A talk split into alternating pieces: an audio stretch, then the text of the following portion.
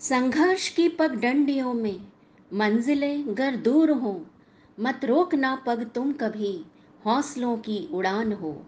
नमस्कार बच्चों, ITL public school से मैं मोनिका, आपकी हिंदी अध्यापिका, आपका स्वागत करती हूँ। बच्चों, दैनिक जीवन में आने वाली बाधाओं की वजह से हमारी प्रतिभा निखरती है, साहस बढ़ता है और हम अपने लक्ष्य की ओर निरंतर आगे बढ़ते चले जाते हैं। इस संबंध में एक बहुत ही प्राचीन लोक कथा प्रचलित है कि पुराने समय में एक किसान था। उस किसान की फ़सल बार बार खराब हो रही थी। कभी तेज बारिश की वजह से, कभी चिलचिलाती धूप के कारण और कभी कड़कड़ाती हुई ठंड की वजह से। उसकी फ़सल पनप नहीं पा रही थी। एक दिन इस बात से दुखी होकर किसान भगवान पर नाराज़ हो गया। अक्सर आपने देखा होगा कि हम लोग यही करते हैं, जब भी हमारे साथ कुछ थोड़ा सा भी गलत हो जाता है तो हम ईश्वर को कोसने लगते हैं कि हमारी तो तकदीर ही खराब है, हमारे साथ ही पता नहीं क्यों गलत होता रहता है। तो वह किसान भी भगवान को निरंतर कोस रहा था। तभी वहाँ भगवान प्रकट हुए। किसान ने भगवान से कहा कि हे भगवान, आपको तो खेती की ज़रा भी जानकारी नहीं है। आप हमेशा गलत समय पर बारिश कर देते हो, कभी भी तेज़ धूप कर देते हो और कभी भी ठंड बढ़ा देते हो। इससे क्या हो रहा है कि हर बार मेरी फ़सल खराब हो रही है। आप मेरी अगली फ़सल तक मेरे अनुसार ही मौसम कर दीजिए। मैं जैसा चाहूँ, वैसा ही मौसम रहे। अपने भक्त किसान की ये बातें सुनकर भगवान ने कहा कि हाँ चलो ठीक है। अब से ऐसा ही होगा। जो तुम चाहते हो, वही होगा। इतना कहकर वे अदृश्य हो गए। अगले दिन से किसान ने गेहूँ की खेती शुरू कर दी। किसान ने जब चाहा तब बारिश हुई। फ़सल के लिए जब धूप की ज़रूरत होती, तभी धूप निकलती। इस तरह से उसकी इच्छा के अनुसार ही मौसम चल रहा था। धीरे धीरे उसकी फ़सल बिल्कुल पक कर तैयार हो गई। अब उस हरे भरे खेत को देखकर किसान की प्रसन्नता का तो ठिकाना ही नहीं था। अब जब फ़सल कटाई का समय आया तो उसने देखा कि फ़सलों की बालियों में गेहूँ तो थे ही नहीं।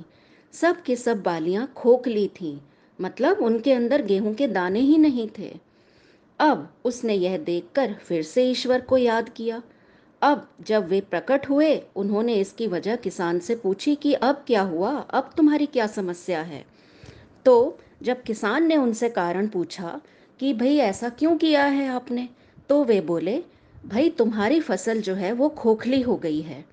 जब फ़सलें तेज़ हवा में, धूप में और बारिश में खुद को बचाए रखने का संघर्ष करती हैं, तभी तो उनमें दाना बनने की प्रक्रिया शुरू होती है, जबकि तुम्हारी फ़सल ने तो बिल्कुल भी संघर्ष नहीं किया है। जिस तरह से सोने को चमकने के लिए आग में तपना पड़ता है उसी तरह फ़सलों के लिए भी संघर्ष ज़रूरी होता है। तब यह बात किसान को बहुत ही सरलता से समझ आ गई और उसे अपनी भूल का एहसास हो गया। तो बच्चों, यही बात अक्सर हमारे जीवन पर भी लागू होती है। जब तक हमारे जीवन में हम अपने कंफर्ट जोन में रहते हैं और उससे बाहर नहीं आना चाहते।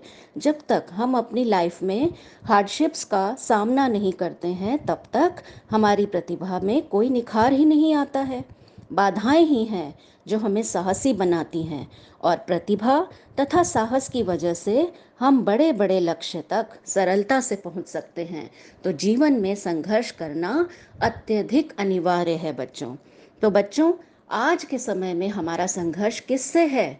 यह जो महामारी जिसने पूरे विश्व को आक्रांत कर रखा है, विशेष रूप से आज जो है भारत की स्थिति है तो इस कोरोना के दैत्य की वजह से जो हम सब पर यह संकट आया है, इसका भी मुकाबला हमें संघर्ष के साथ, एक संकल्प के साथ करना होगा। इस छोर से उस छोर तक फैला दिया है जाल कोरोना ने।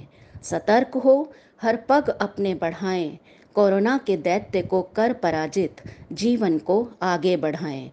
तो बच्चों, इस कोरोना से डरना नहीं, बल्कि मुस्कुराना है और मिलकर ही इसे अब हराना है।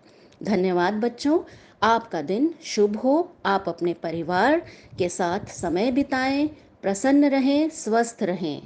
Thank you.